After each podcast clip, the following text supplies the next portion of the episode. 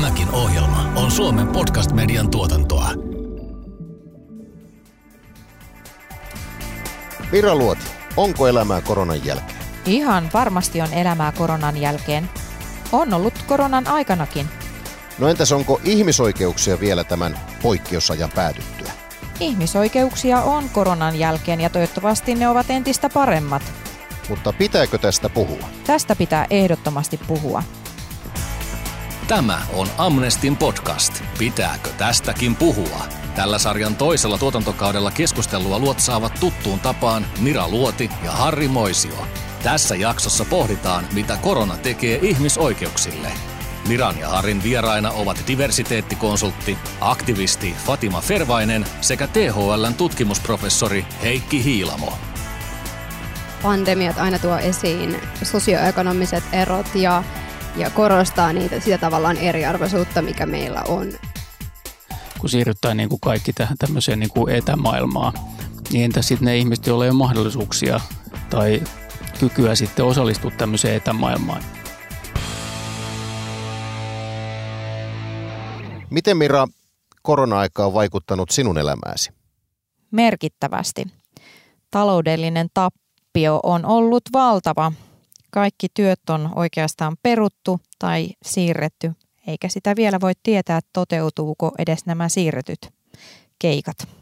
Mitä korona tekee ihmisoikeuksille on tämän jakson aihe. Ennen kuin otamme vieraat keskusteluun mukaan, annamme puheenvuoron Amnestin Iina Lindemanille. Koronapandemia nosti esiin monia epäkohtia, jotka ovat olleet tiedossa jo pitkään. Kun yhteiskunta suljettiin, eriarvoisuus ja ihmisoikeusongelmat korostuivat entisestään. Kaikkein heikoimmassa asemassa olleet ihmiset jäivät yksin. Esimerkiksi naisiin kohdistuvan väkivallan tilastoihin tuli piikki. Asunnottomille elintärkeitä palveluja, kuten yömajoja, suljettiin. Moni menetti työnsä yhtäkkiä ja köyhyys lisääntyi, koska sosiaaliturvajärjestelmää ei ole luotu tällaisia tilanteita varten. Samaan aikaan leipäjonot lopetettiin. Lisäksi oikeus terveyteen on vaarantunut myös muilla kuin koronapotilailla. Suomeen syntyi massiivinen hoitovelka, kun tavallisempien sairauksien hoitoa lykättiin. Kun yhteiskunta joutuu toimimaan poikkeuksellisissa olosuhteissa, jokaisen apua tarvitsevan pitäisi sitä saada. Amnesti on vaatinut päättäjiä panostamaan esimerkiksi väkivaltaa kokeneiden naisten tukipalveluihin jo vuodesta 2004 saakka. Professori Heikki Hilamo, koronapandemian alussa silloin keväällä 2020 keskustelu keskittyi tiukasti itse tautiin, mutta loppukevään aikana alettiin puhua sen kerrannaisvaikutuksista. Mitä nämä kerrannaisvaikutukset olivat? No oikeastaan tämä koronapandemia, siinä on tavallaan niin kuin kaksi osaa. Yksi on tavallaan tämä tauti, että miten se suoraan vaikuttaa ja, ja sitten on tavallaan nämä toimenpiteet, joilla tätä tautia on yritetty saada – saada tuota kuria ja sitten on keskusteltu sitä, että kumpi on pahempi ja miten niihin, miten niihin pitäisi suhtautua, mutta ennen muuta nyt sitten nämä, toki meillä on puhuttu myös siitä tähän tautiin sairastuneiden niin kuin pitkäaikaisista vai, tai sen saudin niin kuin kroonistumisesta, mutta enimmäkseen on puhuttu sitten tavallaan siitä, että miten nämä sulkutoimet on vaikuttanut pääasiassa me ollaan puhuttu siitä, miten ne vaikuttaa talouteen, mutta, mutta totta kai niillä on vaikutuksia myös muutenkin ihmisten hyvinvointiin ja muunkin asioihin kuin hyvinvointiin, että ihmissuhteisiin ja, ja itsensä toteuttamisen mahdollisuuksiin ja, ja varmaan on semmoisiakin vaikutuksia, mitä me ei ihan, ihan tarkkaan vielä, vielä nähdä, voidaan vahvistella. Fatima, mitä ajatuksia tässä sussa herättää? No siis mun mielestä pandemiat aina tuo esiin tällaiset sosioekonomiset erot ja ja korostaa niitä, sitä tavallaan eriarvoisuutta, mikä meillä on. Et mä itse olen ehkä huolissani eniten siitä, että miten me helposti unohdetaan tällaisissa globaaleissa pandemiassa ne ihmiset, jotka tavallaan ei voi jäädä etätöihin ja jotka niin kuin ei voi ottaa lomaa, vaan oikeasti joutuu, joutuu tota, me palaa niihin fyysisiin töihin. Tai sitten esimerkiksi kodittomien tilanne on huonontunut ihan täällä Suomessakin, että, että jotenkin mun mielestä keskustelu pyörii vähän liikaa meidän keskiluokkaisten ongelmissa ja siinä, että meitä nyt vähän ahdistaa, kun mun mielestä meidän pitäisi puhua niiden ihmisten tilanteesta, joille se on entisestään huonontunut. Niin kävikö tässä tosiaan niin, että se keskustelu oli itseni kaltaisissa ihmisissä, kuinka minä jaksan nyt sitten kotona tehdä etätöitä ensinnäkin minulla oli töitä, minulla on koti, minulla on kaikki hyvin, mutta silti kaikki olivat huolissaan minun kaltaisistani. No siis mun mielestä keskustelu on tosi paljon pyörinyt siinä, että voi ei, että nyt ahdistaa ja, ja me nyt joudutaan meidän punavuoren asunnoissamme olemaan kotona eikä päästä ulos juhlimaan, kun, kun sitten esimerkiksi lapsilla, jotka on sijaishuollossa tai siinä sellaisessa tilanteessa, että heillä on vaikka kotona huonompi tilanne, niin koska korona pahensi myös sosiaalihuollon huonon tilannetta, aiheutti ihan hirveästi painetta jo sellaisille ihmisille, joilla niitä ongelmia on, niin minusta meidän pitäisi meidän al- alun perinkin johtaa sitä keskustelua siinä, että miten tämä kaikista huono-osaisimpiin osuu. Heikki Hilmo, kenet Suomi unohti, kun koronarajoituksista päätettiin? No tämähän on tavallaan tämmöinen niin kuin hätätilanne, missä ikään kuin jouduttiin tekemään tämmöinen hyvin summittainen ratkaisu ja, ja ikään kuin miettii sitten seurauksia jälkikäteen silloin kun nämä päätökset tehtiin, ne tehtiin hyvin lyhyellä aikavälillä ja ne oli erittäin, erittäin tota, kattavia. Et ehkä tietysti sitten tuossa, miten, mitä Fatima sanoi, niin varmaan juuri näin, että, että tota, ei ajateltu, miten tämä vaikuttaa sitten, sitten niin kuin ikään kuin marginaalissa oleviin ihmisryhmiin. Et kyllä me esimerkiksi THL me tehtiin sit kysely niin kuin sosiaalipäivystyksillä ja myöhemmin tehtiin sellainen sosiaalibarometri, missä kysyttiin sitten sosiaalialan ammattilaisilta niin niiden, niiden tota, näkemyksiä tästä. Mutta se, mikä oli tavallaan todella yllättävää, oli se, että kun kysyttiin, että miten väestön kokonaishyvinvointi on kehittynyt. Tämmöinen kysymys on tehty niin kuin jo toistakymmentä vuotta, joka vuosi. Niin me odotettiin, että tämä kokonaisarvio olisi ollut ihan ennätyksellisen alhainen, mutta se oli ennätyksellisen hyvä. Se oli paras, mitä oli koskaan tehty tässä mittauksissa. Ja, ja tavallaan se musta kertoo osin siinä, että, että tällä koronapandemialla on ollut niin kuin tavallaan vaikutuksia moneen suuntaan. Että joitakin asioita, jotkut asiat on jopa muuttunut paremmaksi ja toisilla taas sit on, on mennyt, mennyt paljon heikommin. Mutta toi esimerkiksi, mitä ei paljon mietitty, oli tämä, että kun siirrytään niin kuin kaikki tähän tämmöiseen niin kuin etämaailmaan, niin entä sitten ne ihmiset, joilla ei ole mahdollisuuksia tai, tai tota, kykyä sitten osallistua tämmöiseen etämaailmaan, niin ne on jäänyt aika lailla, aika lailla sitten tota, marginaaliin. Ei pysty hoitaa mitään asioita, ei saa minkäänlaista apua, jos ei, jos ei tavallaan pääse verkkoon. Niin, ja siitä se tuli esille myös tässä meidän sosiaalibarometrissa. Tämä on Amnestin podcast. Pitääkö tästäkin puhua? Ennen tämän jakson äänityksiä soitimme Sininauhasäätiön Juha-Pekka Pääskysaarelle, joka seuraa hyvin läheltä asunnottomien elämää. Kuunnellaan, mitä Pääskysaari kertoi meille asunnottomien koronakevään kokemuksista. Asunnottomat puhuu paljon siitä, että nyt oli paikkoja jotain, jotain rautatieasemaa esimerkiksi tai, tai kauppakeskukset tai kirjastot tai tämmöiset, missä pystyy käymään esimerkiksi vessassa tai pystyy istumaan jollain penkeillä niin kuin edes jon, jonkun aikaa, niin kaikki, kaikki niin kuin suljettiin ja kaikista ajet, ajettiin niin kuin saman tien ulos. Et sinne ei edes päässyt, palvelut kun oli niistä paikoissa kiinni, niin ei sinne päässyt ihmiset edes sisään. Että tämä, tämä jotenkin tuntuu, että onneksi tämä tuli niin kuin keväällä eikä, eikä joulukuun lopussa. Et, et sitähän tässä oltaisiin niin kuin aivan, aivan käsittämättömässä tilanteessa, eikä vaan osaa arvata, mitä olisi tapahtunut, jos tota, niin tämä olisi tullut pakkasen aikaa, tai niin kuin silloin, kun on tosi kylmä. Juha-Pekka Pääskysaari muistutti siinä, että mikäli korona-aika olisi alkanut kylmällä kelillä, tilanne olisi ollut paljon pahempi. Joulukuu on nyt kuitenkin yllättävän lähellä. Heikki Hilmo, onko syksy kevättä viisaampi? No kyllä täytyy nyt ajatella, että ollaan, ollaan vähän viisaampia, viisaampia kuin tota, silloin, silloin tota keväällä – keväällä, vaikka nyt just tällä hetkellä tilanne näyttääkin aika huolestuttavalta. Tiedämmekö itse asiassa mitään, mitä pandemian aikana esimerkiksi asunnottomille tai paperittomille on oikein käynyt?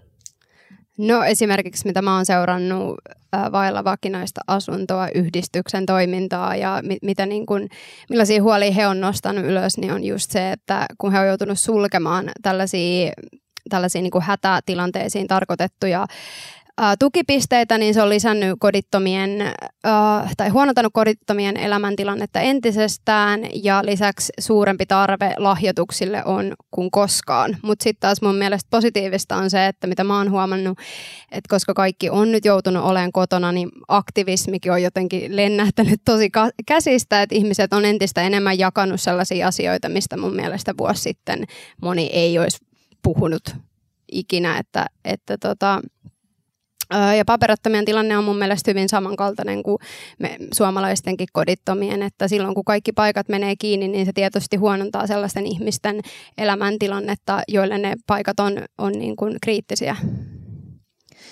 Opimmeko jotain niin sanotun ensimmäisen aallon aikana, nyt kun toinen aalto jo jyllää täällä meidän maassamme? Kyllä, me ollaan tietysti opittu paljon siitä. Me ollaan opittu aika paljon tästä viruksesta ja aika paljon sitä, miten, miten, tota, sitä, miten se leviää, miten sitä hoidetaan.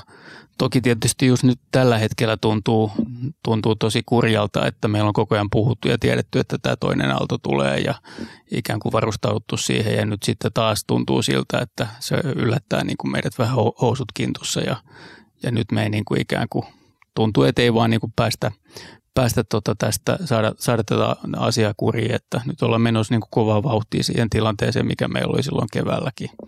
Et siinä mielessä nyt ei niin hirveästi ole, ole opittu, mutta, mutta et kyllä, että jos ajatellaan sit tavallaan näitä, näitä seurauksia, mitä, mitä tällä tämmöisellä niin kuin yhteiskunnan sulkemisella on, niin kyllähän me ollaan niistä myös opittu ja niistä me tuossa äsken keskusteltiinkin, että, että tota, meillä on joitakin ihmisiä, joilla, jotka ei niin kuin ole näiden etäpalveluiden – piirissä ja, ja joille tarvitaan tätä henkilökohtaista palvelua ja jotka tavallaan jää syrjää silloin, jos, jos, tota, jos, jos me mennään tämmöiseen, että suljetaan kaikki.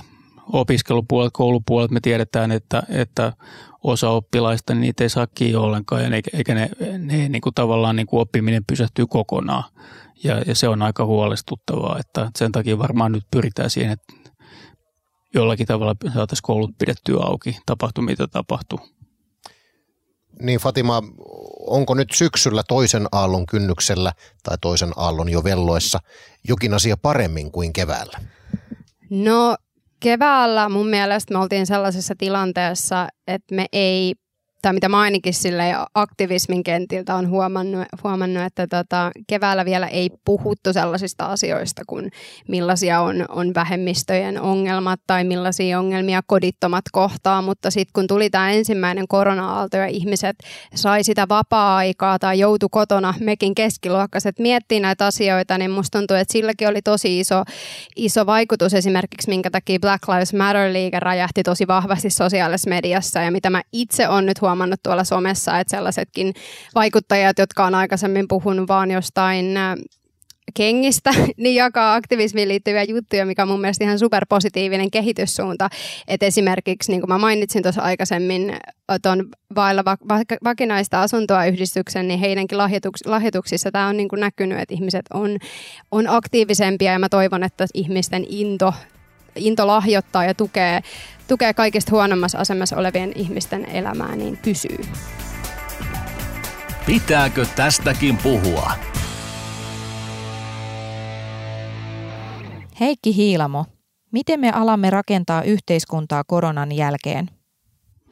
No siinäpä vasta iso kysymys ja nyt kun ensin ei edes tiedetä, että, että tota, mikä tämä koronan jälkeinen aika nyt sitten on, että että tota, et kuinka kauan tämä vielä kestää ja mitä kaikkea tämä vielä, vielä aiheuttaa. Että, mutta et totta kai tätä, tätä on niin hyvä, hyvä miettiä ja, ja kyllä monet asiat tavallaan niin kuin on tässä niin kuin tietyllä tavalla niin kuin pohja pettänyt, että eihän tämän tämmöisen pandemian olisi pitänyt mitenkään olla mahdollista – jos miettii sitä, että miten me ollaan erilaisiin uhkiin varauduttu ja kuinka paljon me ollaan tutkittu ja selvitetty erilaisia asioita ja tehty, tehty ennakointityötä ja tehty tutkimusta ja, ja, ja myös aktivismia, mutta sitten tavallaan tämmöinen tauti niin kuin yllättää meidät niin kuin näin pahasti ja, ja, ja pistää meidän yhteiskunnat niin kuin ihan, ihan tota polvilleen, niin, niin kyllähän tämä tavallaan tarkoittaa sitä, että meidän täytyy niin kuin rakentaa uudelleen monia asioita – varmaan ensimmäisenä ikään kuin semmoista niin kuin luottamusta siihen, että,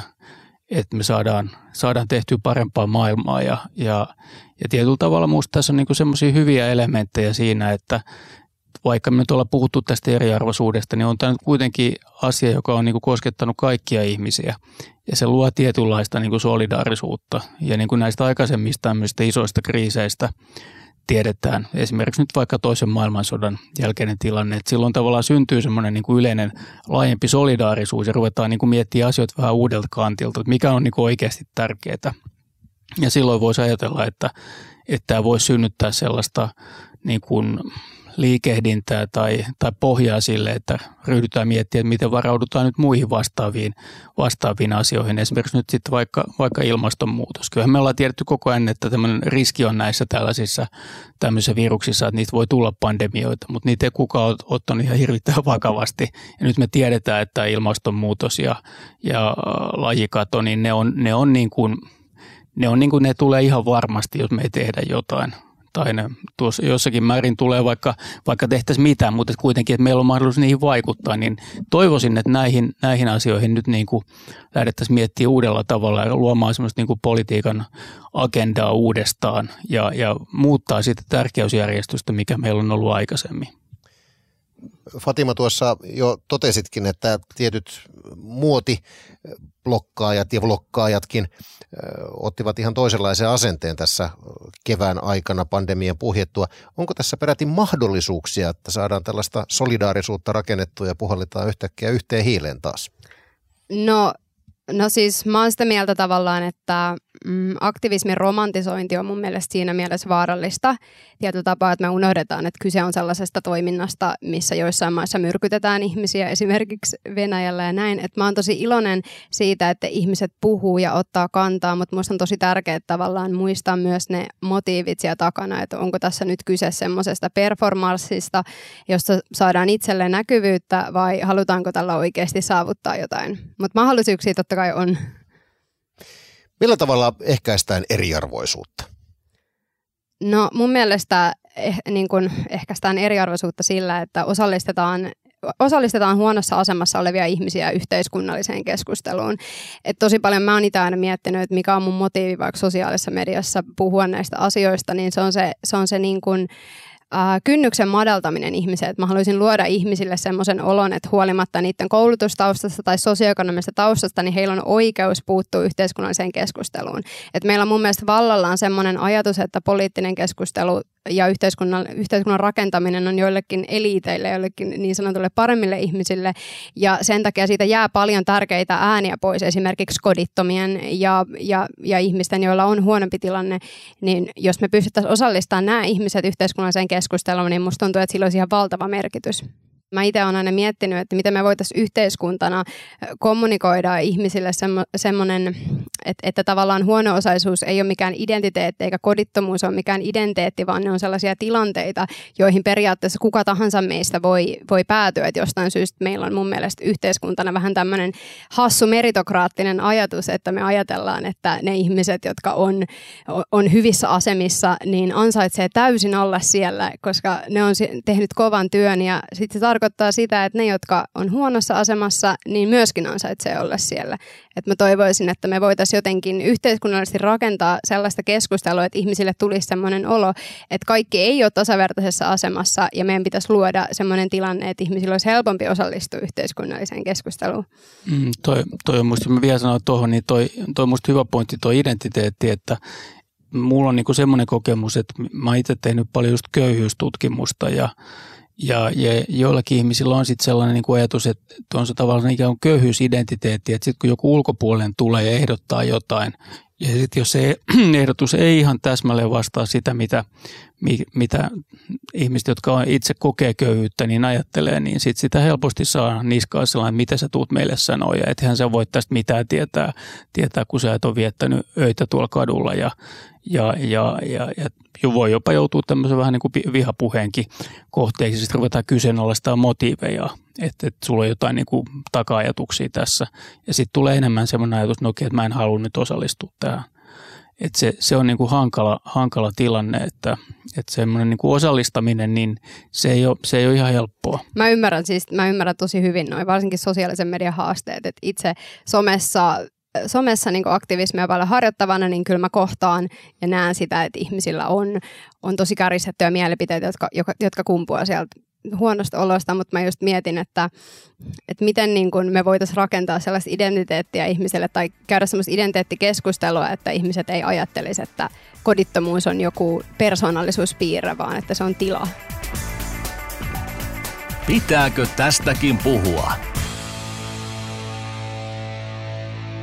Viime keväänä korona ajoi koululaiset etäkoulun ja tästä keskusteltiin paljon, sillä loppujen lopuksi korona saattaa olla pienempi uhka kuin kotiolot joillakin lapsilla kotona. Mitä ajatuksia tämä herättää?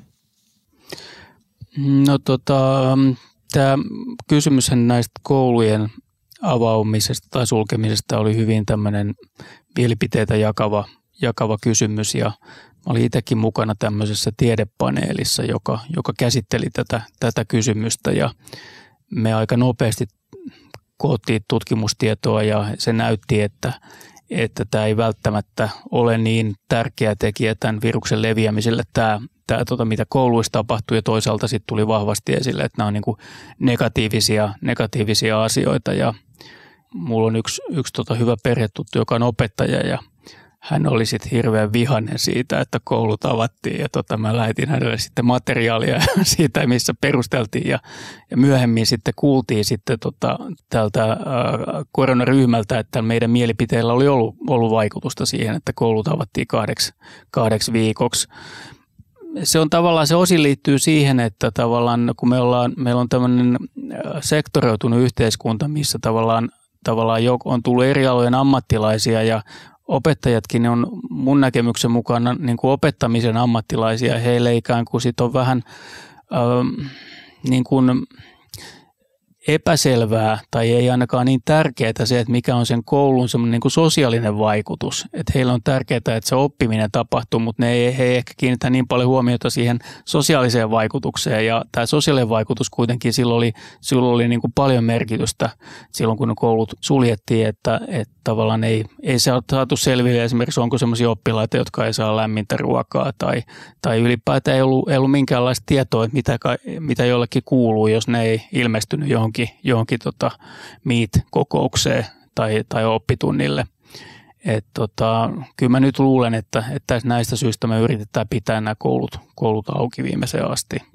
Mutta tietysti toinen, mikä tähän liittyy, on myös sit tavallaan niin opiskelijoiden tilanne, että että mä itsekin osittain toimin vielä, vielä tota Helsingin yliopistossa ja on tekemisissä opiskelijoiden kanssa ja, ja kyllä tämä on erittäin vaikea tilanne, tilanne opiskelijoille, varsinkin niin kuin, niin kuin kaikkien nuorimmille opiskelijoille. Ja, ja on, on, on niin kuin hälyttäviä tuloksia siitä, että opiskelijoiden mielenterveysongelmat on lisääntynyt sen takia, että, että ollaan nyt tämmöisessä hyvin poikkeuksellisessa tilanteessa. Ja, ja opiskelijoillahan tavallaan tämä sulku on edelleenkin jatkunut että on hyvin vähän enää on lä- lähiopetusta. Ja nyt tietysti sitten, sit kun lähiopetusta on paljon, niin sit siitä tulee painetta sitten tavata, tavata tota niin kuin, uh, luentojen ulkopuolella ja, ja siitä nyt sitten syyllistetään opiskelijoita. Palaan vielä koululaisiin, pieniin koululaisiin. Heikki Hilmo, sosiaalipolitiikan professorina, miten näet, loukattiinko siinä, että koulut laitettiin kiinni joidenkin lasten ihmisoikeuksia?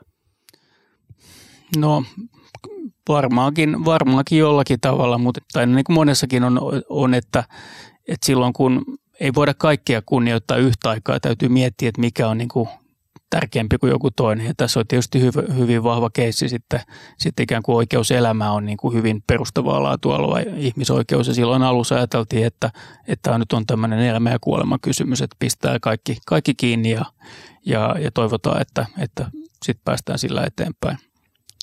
Myös parisuhdeväkivallan ja mielenterveysongelmien on raportoitu lisääntyneen rajusti. Ja näihin vielä yhdistettynä ne lapset siellä kotona.